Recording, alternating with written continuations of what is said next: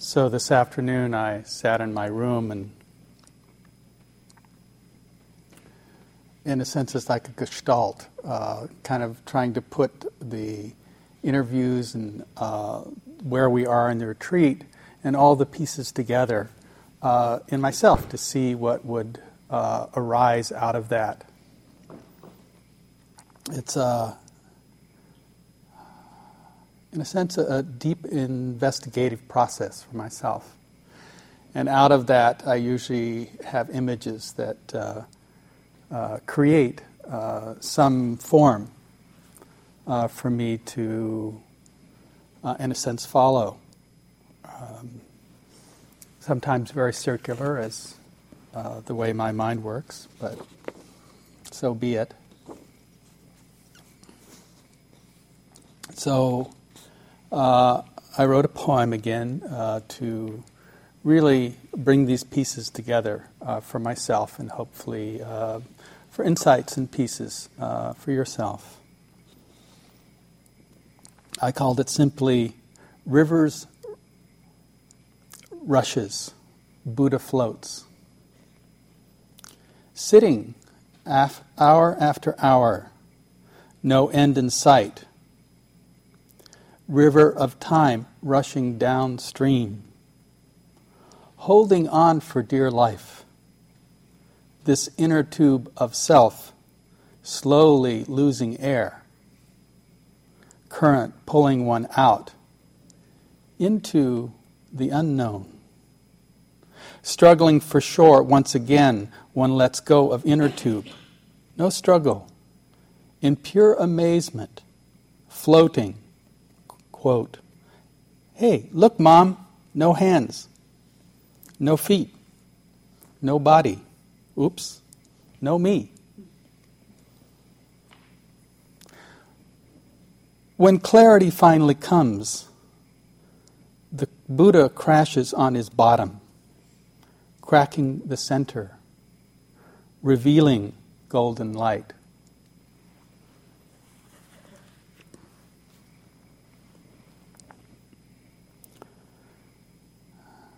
So, sitting hour after hour, no end in sight, river of time rushing downstream.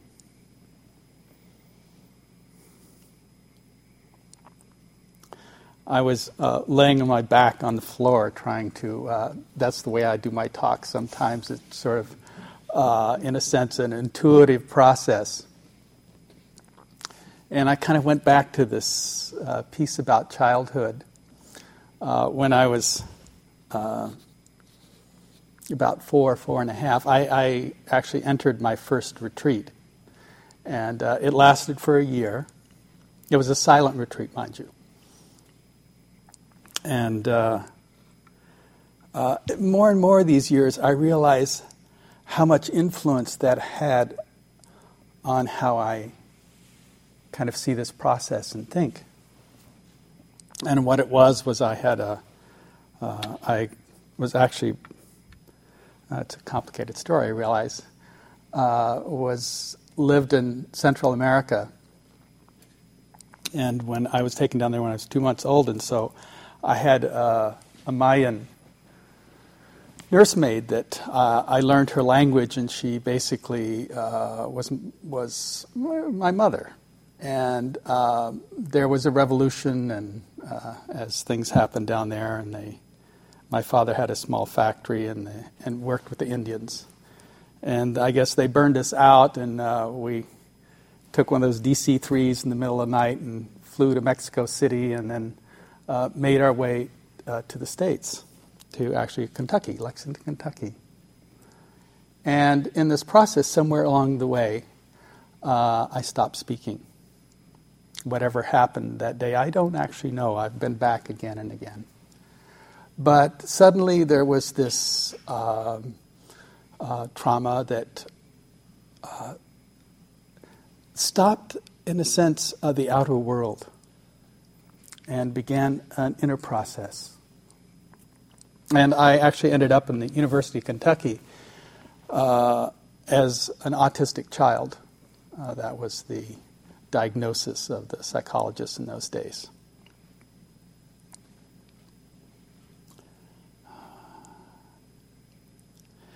And at that time, though, it really revealed um, as the years have gone by.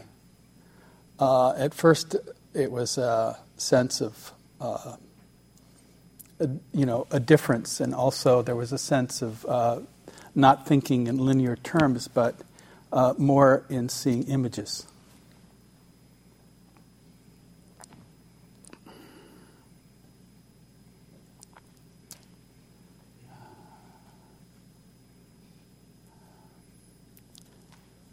river of time rushing downstream. At five and a half, when I started speaking, uh, I went. I grew up in Europe, so I went to Switzerland at that time, into a boarding school, and uh, then in the '60s, revolted against the world as it that time was like. This was 1966, and I ended up in Paris, uh, next in a little apartment next to Sorbonne, and uh, we would play guitars and sort of read Howl and Ginsberg and Kenneth Patchen, and uh, there was uh, uh, a world of um, of looking at the world uh, in, in, in a sense, a deteriorating, deteriorating situation. Uh, that what I saw on the outside was really a sense out of sort of the beat era that there was no hope and that this was somehow uh, a vanishing uh, and a fading away. And it began also uh, this sense, an existential kind of angst that uh, begins a search. And we all know that place in ourselves where we begin that search uh, for some kind of, you know, answer.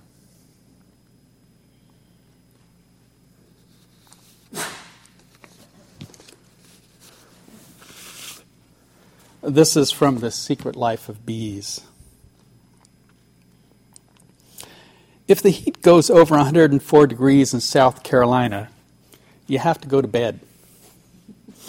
It is practically the law. Some people might see it as shiftless behavior. But really, when you're lying down from the heat, we're giving our minds time to browse around for new ideas, wondering at the true aim of life and generally letting things pop into our heads that need to. In the sixth grade, there was a boy in my class who had a steel plate in his skull and was always complaining how test answers could never get through him. Our teacher would say, quote, "Give me a break." In a way, though, the boy was right. Every human being on the face of the earth has a steel plate in his head. But if you lie down now and then, get still as you can, it will slip open like elevator doors, letting in all the secret thoughts that have been standing around so patiently, pushing the button for a ride to the top. The real trouble in life happens when those hidden doors stay closed for too long. But that's just my opinion.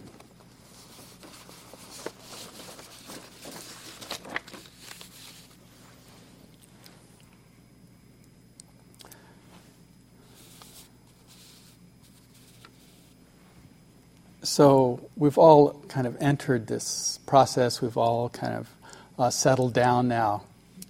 And in a sense, uh, those elevator doors have opened for us. And each of us has had some um, what stored material uh, that kind of allows itself to be noticed. And uh, for some of you, it's you know uh, maybe it's just um, relationship or uh, it may be uh, some change of work or life. Uh, or some old, uh, as Mary was talking about at the beginning and we, we did yesterday, this forgiveness practice. Something that holds us in captivity from the past. And even though we have spent, you know, thousands of dollars in therapy on it, uh, it comes back, in a sense, to uh, be examined or re examined. But many times it isn't so much uh, maybe the story here that's so, so important.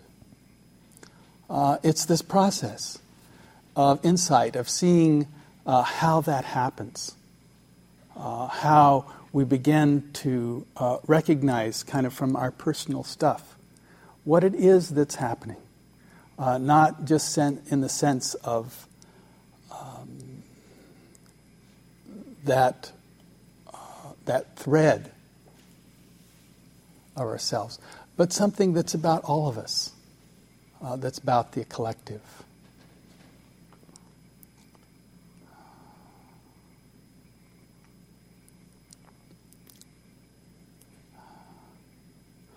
Holding on for dear life, this inner tube of self, slowly losing air,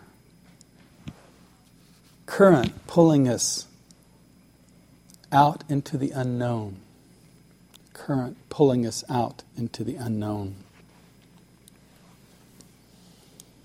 So you come, you sit, uh, you get a, some steadiness. You actually, uh, Mary talked last night about uh, these hindrances that come and they hold us in captivity for uh, long or short periods of time. But as you keep sitting, uh, there are these times when uh, there is just a settledness, a steadiness.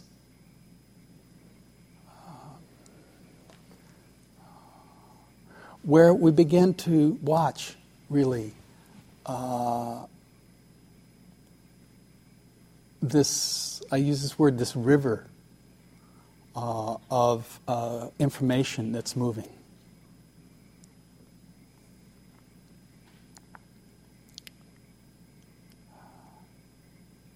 I find one of the most helpful things in this practice is about bringing the attention. Uh, there's about present moment, and there is where we can experience that. And the mind itself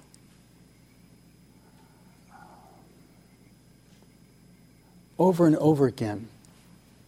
Uh, in a sense, this inner tube of self, we're always kind of recreating ourselves, uh, sometimes in simply new images. But there are moments where there are gaps, and there is the recognition of what's happening. And uh, in this practice, when, in a sense, uh, maybe we just get tired out and the mind, in a sense, sort of uh, gives in or gives up. And in that moment, then uh, there is this connection that happens where that that is aware, that that knows, uh, holds to the present. A sense, a kind of sense of connecting to our wholeness. It's very much a body experience. You know, uh, it doesn't happen somewhere else. Uh, it actually happens uh, in present time. And in that present time,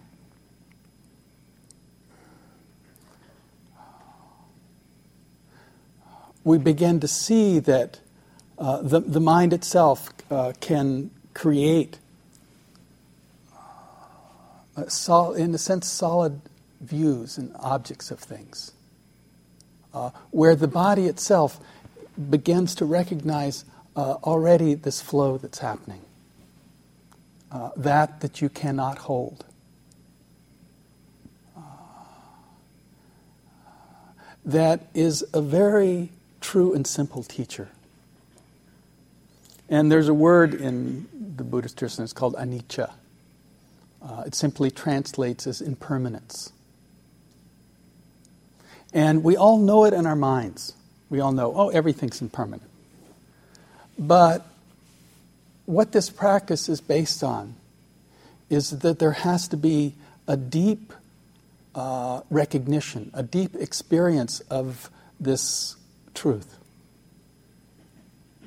And this truth has uh, its own natural, uh, in a sense, reorganizing that happens.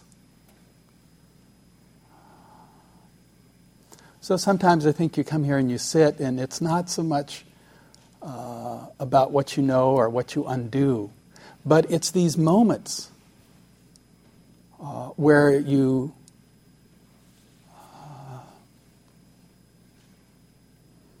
simply stop. In a sense, you're kind of out of your own way. And there is, at this point, there is a recognizing. Uh, we call it insight into the nature of conditioning itself.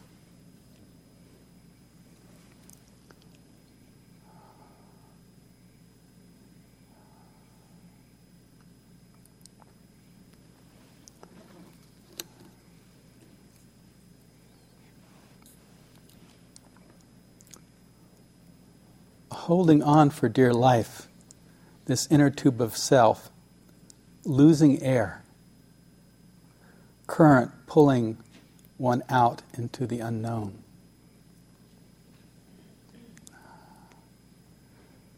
So every time that you begin to sort of uh, break into through this mindfulness, which is really, uh, in a sense, uh, a moment of not, we're not making anything up here, we're actually undoing things. It's more a moment of deconditioning uh, that allows this insight, uh, these very primal insights, to be uh, recognized in uh, present time, not as something that is intellectual. But where the mind uh, and the body line up, and there begins to be an intuitive uh, experience and a reorganizing around that.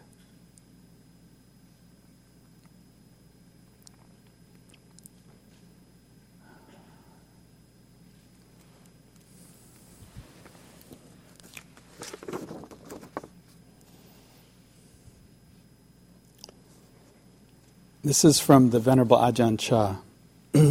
As I see it, the mind is like a single point, the center of the universe. And these hindrances or mental states are like visitors who come to stay at this point for short or long periods of time. Get to know these visitors well. Become familiar with the vivid pictures they paint, the alluring stories they tell to entice you to follow them but do not give up your seat. It is the only chair around. If you continue to occupy it unceasingly, greeting each guest as it comes, firmly establishing yourself in awareness, transforming your mind into the one who knows, the one who is awake, the visitors will eventually stop coming back if you give them all real attention, how many times can these visitors return? Speak with them, hear them, and you will know every one of them well. Then your mind at last will be at peace.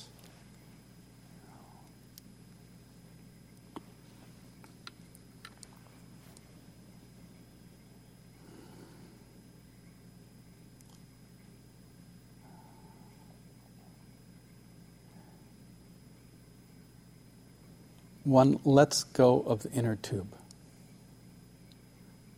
No struggle. In pure amazement floating.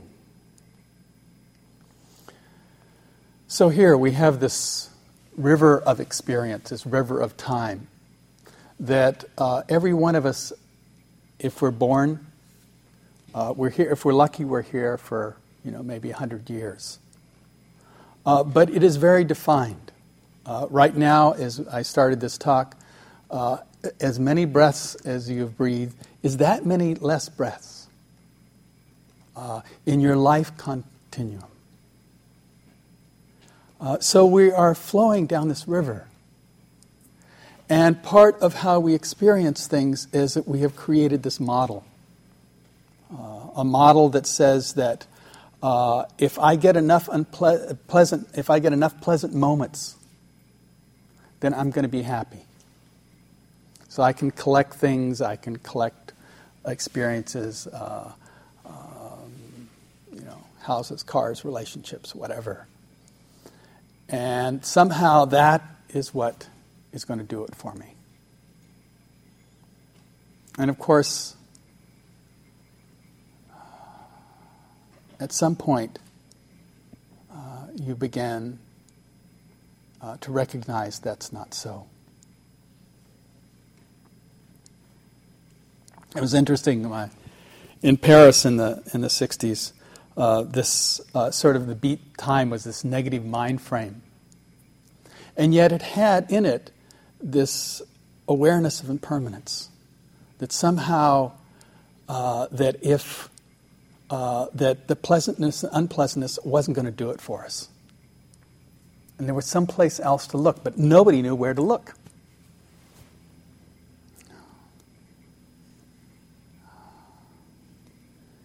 So we're floating down this river you know, um, as time. And you begin by, uh, in a sense, struggling and thrashing out to grab some stable and solid object uh, in the middle of this flow. You keep doing it over and over again, believing that somehow uh, this is going to do it. The same way that out towards the deeper water, there's this fear. Uh, the water's dark, fast, cold, uh, in a sense unknown to us. You know, unpleasantness.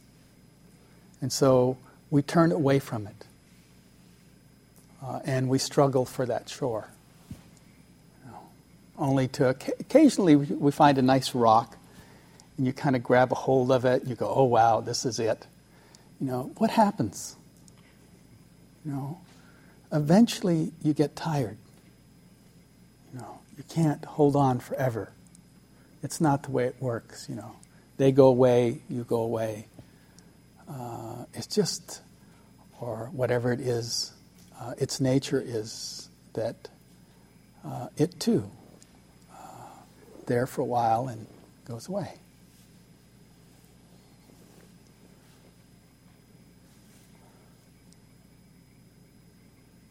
So at some point, we began to get this relationship. We start understanding the kind of that that this is this this river is the impermanent phenomena arising. And that every time that we struggle and we try to grasp kind of the uh, uh, this kind of sensual plane in some way, that uh, that grasping itself causes uh, suffering. It causes unsatisfactoriness that uh,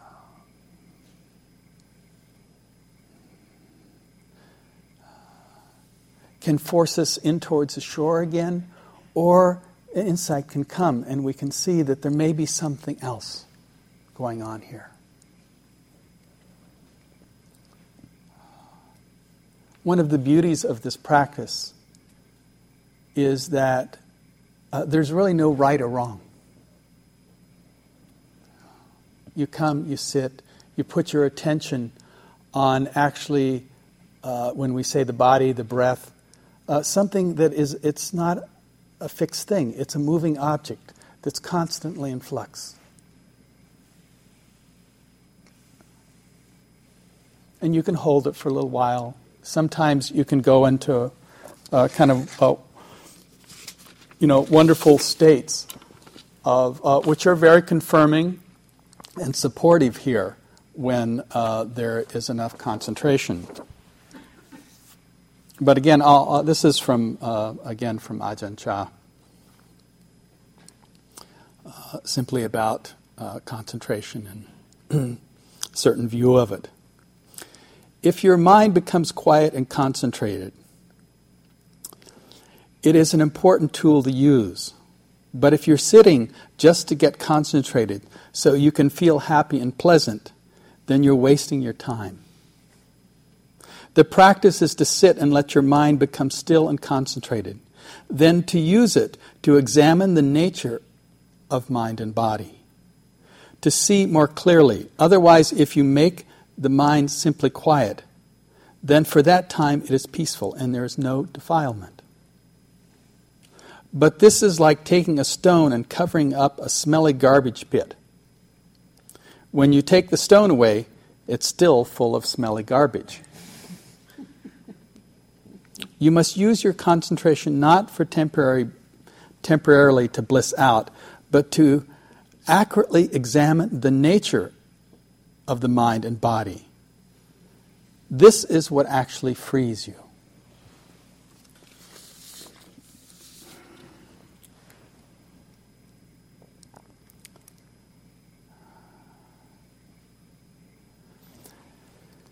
As the river is flowing, at some point as you sit here, there are moments where uh, your struggle uh, is, in a sense, uh, stopped for a while or released.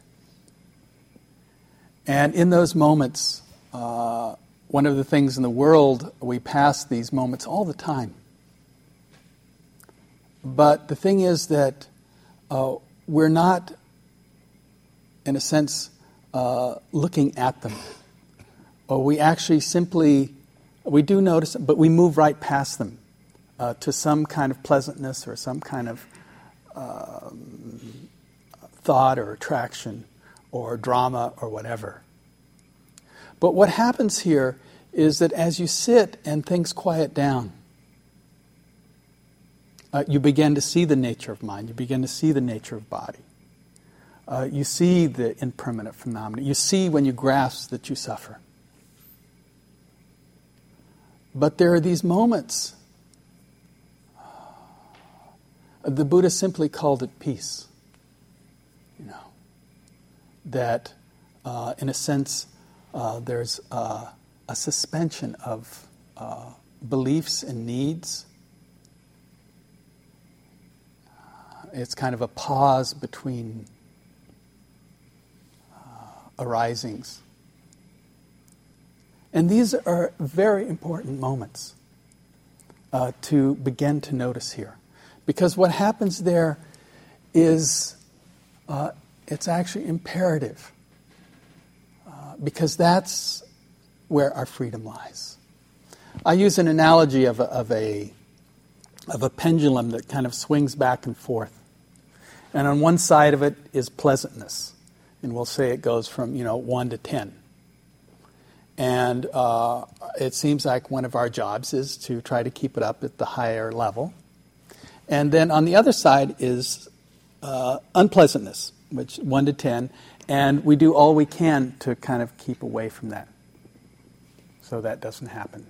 So we're constantly manipulating. But there is a center point, which is always, it's right now, it's always here that we pass over. And that center point is what the Buddha was pointing at. And it can be infinitesimal at first. We don't even notice it. We come here and we settle down and we see the price of this, the struggle of moving, uh, you know, to hold the pleasant and to uh, move away from the unpleasant and kind of uh, linger in the the kind of activity of that.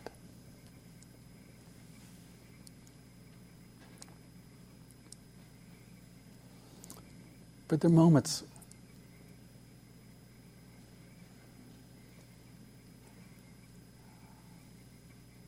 you stop. And you uh, recognize uh, this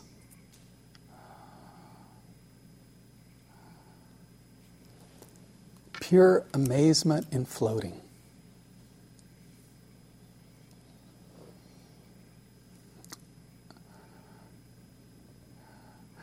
Your belief, in a sense, is that somehow in struggling that you won't drown. Uh, you won't drown in this river of being.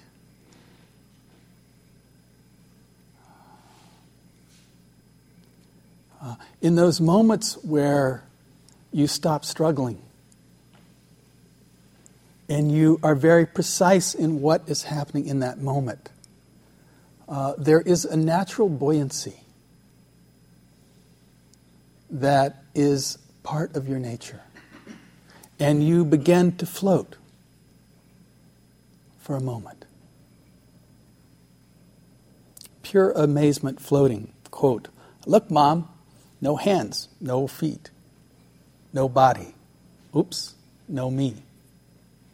You know, uh, the game of comparison, constant, uh, that constant need to seek and to know stops. And there is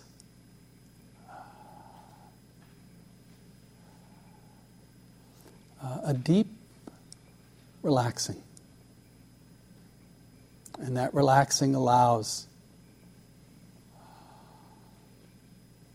uh, this floating to, to be actually recognized.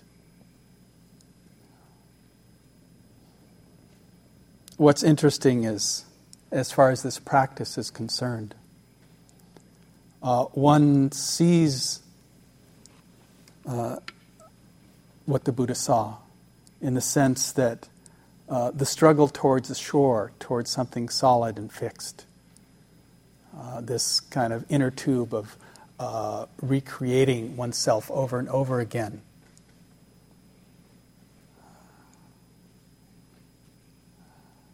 One sees the madness in that, the futility.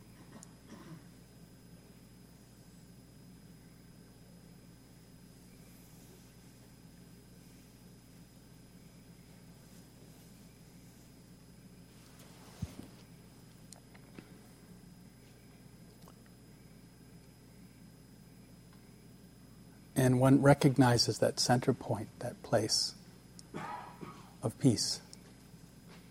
That when there's no comparison, there's no splitting. They're not two things. There's only this.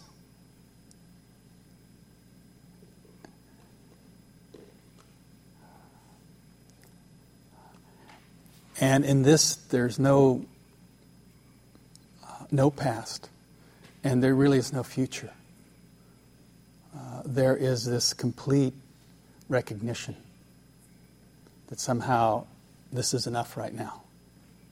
You know, in a sense, you float.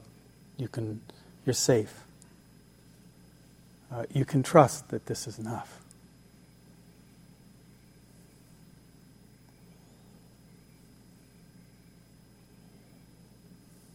And so we walk into this practice in a sense from unconsciousness uh, to we create this thing called the watcher, self consciousness. Uh, to, uh, in a sense, begin looking closely uh, at the mind and body and what's happening. But there's also a place where that does not exist.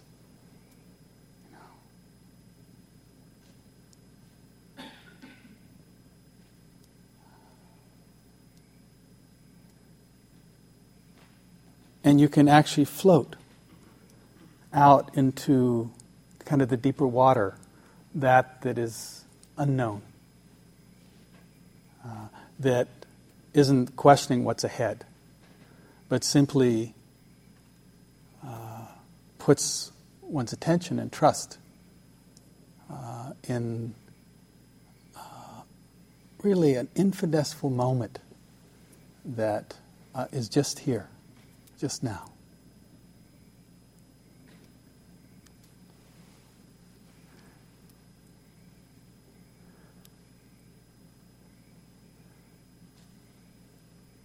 the sense of trust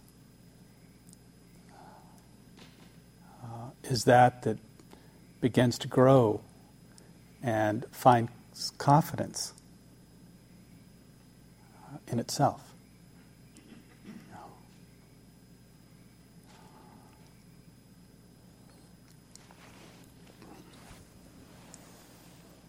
Holding on for dear life, this inner tube of self, losing, slowly losing air, current, pulling one out into the unknown, struggling for shore once again one lets go of the inner tube. No struggle. In pure amazement, floating. Quote, Look, Mom, no hands, no feet, no body. Oops, no me.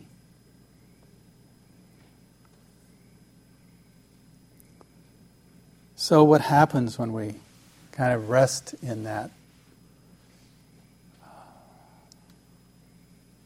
in a sense, unconditioned, unborn.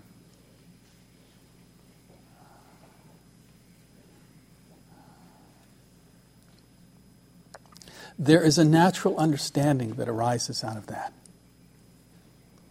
And it arises out of the struggle of deeply knowing the personal, of understanding the uh, universality of this struggle. When clarity finally comes, the Buddha crashes on his bottom, cracking the center, revealing golden light.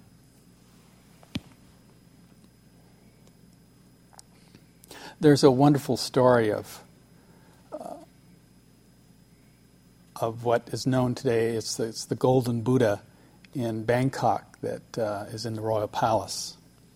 And as story goes, in the late 50s, early 60s, one of the wonderful things in Bangkok was they were, uh, what? They were changing uh, what had been a city uh, like Venice uh, of waterways, uh, that they began to fill in uh, the waterways to put in roads. And in that process, there was, like in Thailand, every block seems to have one or two temples. And there was one with a large temple uh, on it, and they were going to put a road through it. So they were going to actually move uh, the, the monastery and take out an old Buddha that had been in it uh, for many, many centuries. Uh, probably back to the times of um, the 13th or 14th century when there was uh, invasions uh, from the Burmese uh, that came down, and there was uh, sort of warring states at that time. And so they brought a crane in, and they picked the Buddha up and took it out, and it was rainy season. And um, you know, it uh, wasn't exactly put down in the most delicate way. So uh, Buddha crashes on his bottom, uh, cracking the center. And what happens there is that they, as rainy season, uh, uh, this monk covers it over with uh, some. Uh, this is as story goes with some kind of tarp, and and as as it does in rainy season, it was raining in the middle of the night, and he went out and he took a flashlight and he shone it on uh, this Buddha to see if it was okay. And what had happened, it had cracked down the center. And, uh, and he shone uh, the light, uh, this flashlight, into the center. And there was a gold uh, reflection that came out. And so his curiosity uh, got the best of him, and he went and got a chisel and he began to chisel and what was in the center of this Buddha that had been hidden for centuries was uh, almost a ton of gold in a single image. And that during that period, supposedly uh, because um, uh, whatever invasion, that they, the monastery had built this Buddha around this gold image in its monastery, and supposedly all the monks were killed. Uh, so there was no one to pass uh, this story on. Well, it's a wonderful image. Because, in essence, as we sit here and we kind of break through our personal um, complexity and begin to see uh, what the Buddha was pointing at and the sense of these universal truths of uh, impermanence of suffering, uh, the kind of grasping that happens, and that there is uh, this getting out of the way uh, in the sense of um, kind of breaking the identity for a time. And in that, there is this uh, revealing of how things are. Uh, but that revealing doesn't just separate us out. Uh, it actually uh, kind of cracks open the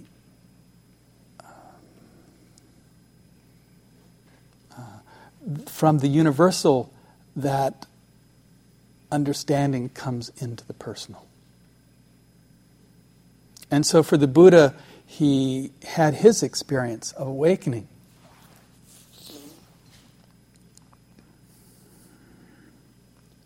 And I always think, well, it's a contract, this whole thing of enlightenment. And, uh, you know, it's a 10 page contract.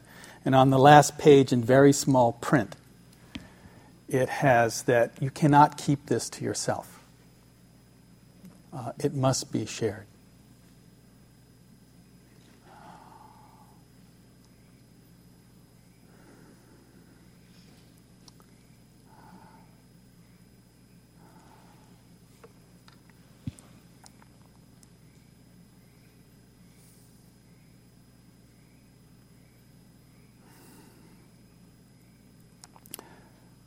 So, this practice of um, really of seeing clearly uh, doesn't end. Uh, it actually turns around and looks back at yourself, your stories, all your friends, all your connections. But what's different is that it comes from this deeper understanding of how things are. Uh, that all beings, uh, due to uh, confusion and greed and aversion, are looking towards the shore.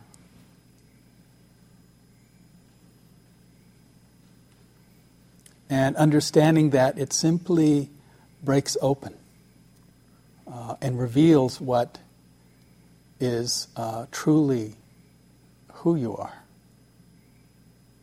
Uh, and that who you are uh, carries uh, this ability to discern and be clear about these universal truths and uh, respond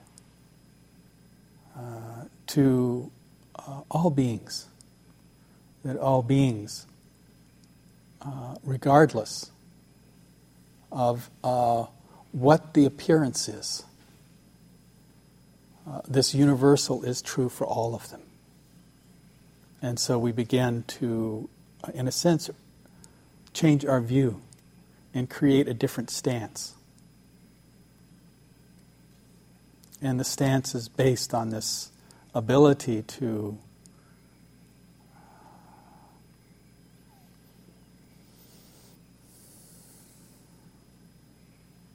pure amazement in floating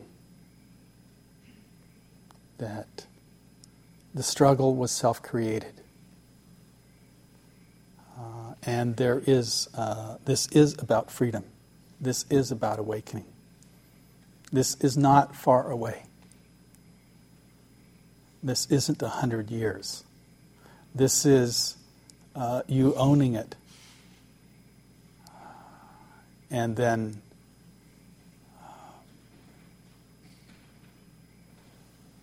uh, in a sense, trusting that it uh, manifests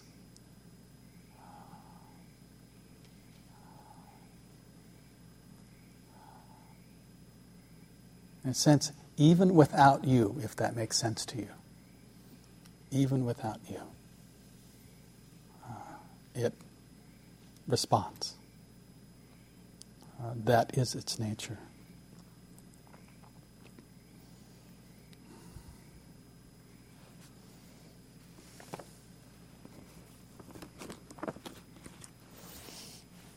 This is um, four and eight, four to eight year olds uh, responding to this question: What is love?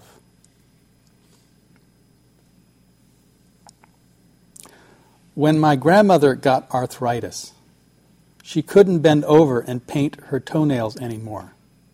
So my grandfather does it for her all the time, even when his hands got arthritis too. That's love. When someone loves you, the way they say your name is different. You know that your name is safe in their mouth.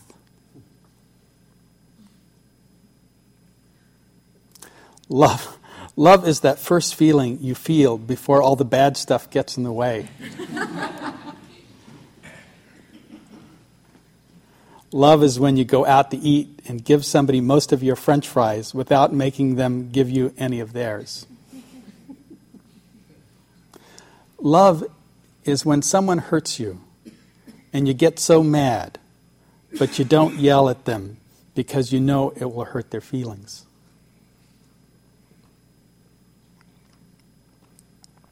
Love is what's in the room with you at Christmas if you stop opening presents and listen.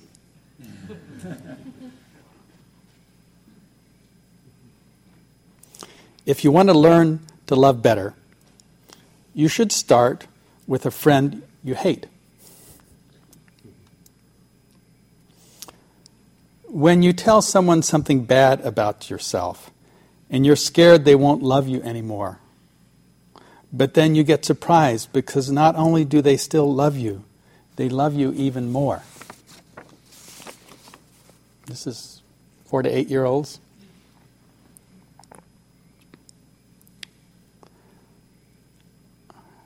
This is Lauren, age four. I know my older sister loves me because she gives me all her old clothes and has to go out and buy new ones.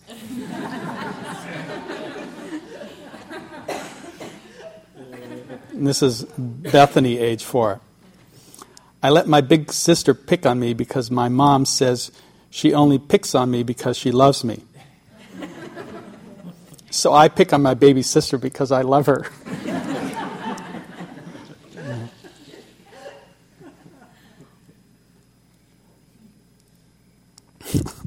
This is Karen, now this is older. She's age seven.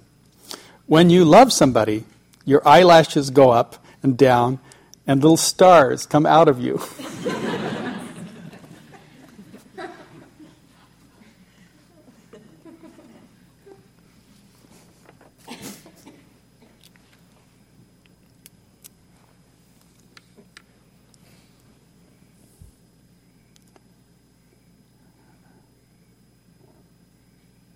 So, uh, I think just uh, as a final piece here about this word love.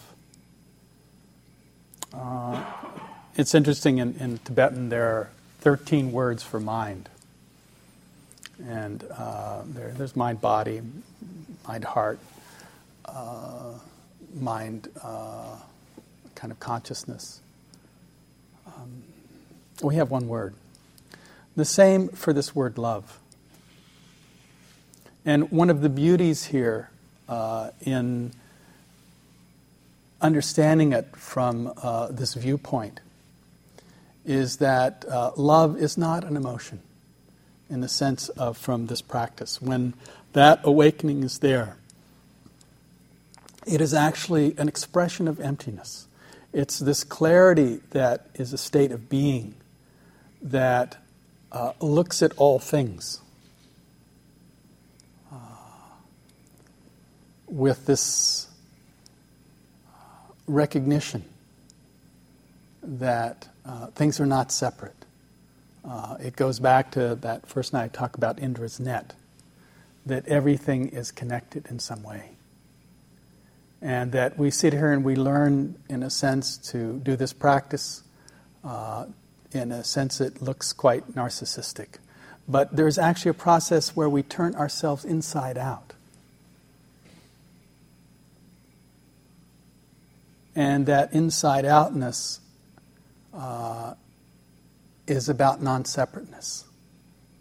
Uh, it's that uh, this is not uh, being in love in that sense, uh, that you are love, and that that becomes a state of being.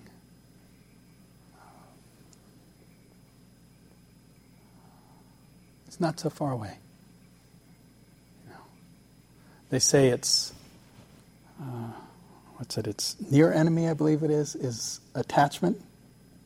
And so if you want to know whether it's metta, this loving kindness, or whether it's kind of the uh, kind of the conventional in the sense of uh, in the river as it goes down, if you're kind of uh, you know those vipassana romances where you're kind of you know you saw some really nice socks and uh, you're attracted to them even though you were looking down, uh, that that, uh, that recognition that that is uh, something that is about uh, not floating down the river. Because actually, this love is what's out in the center of the river. When there's simply this trust, uh, trust of being.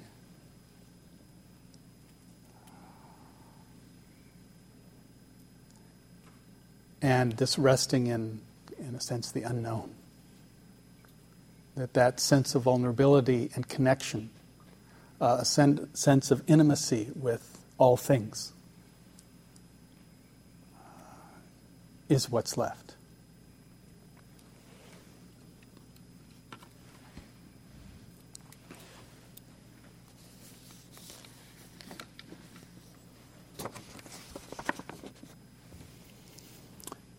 A river rushes, Buddha floats.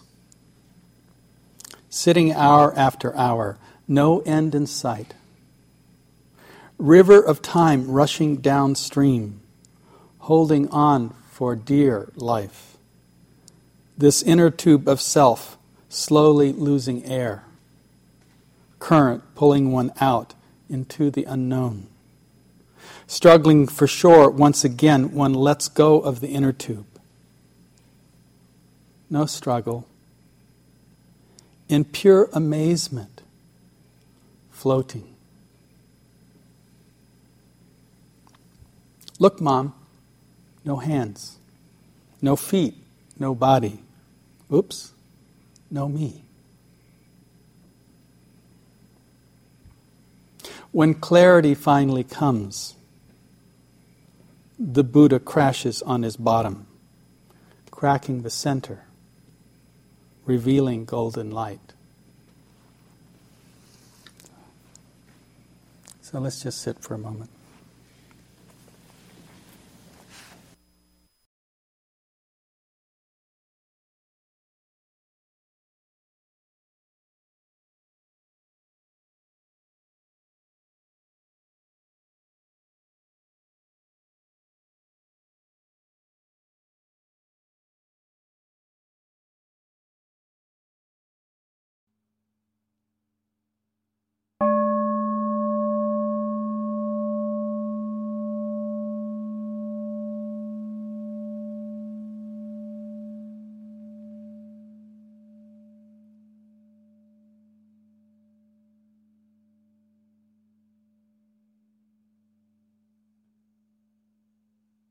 This talk was given by John Travis at Spirit Rock Meditation Center on April 1, 2005.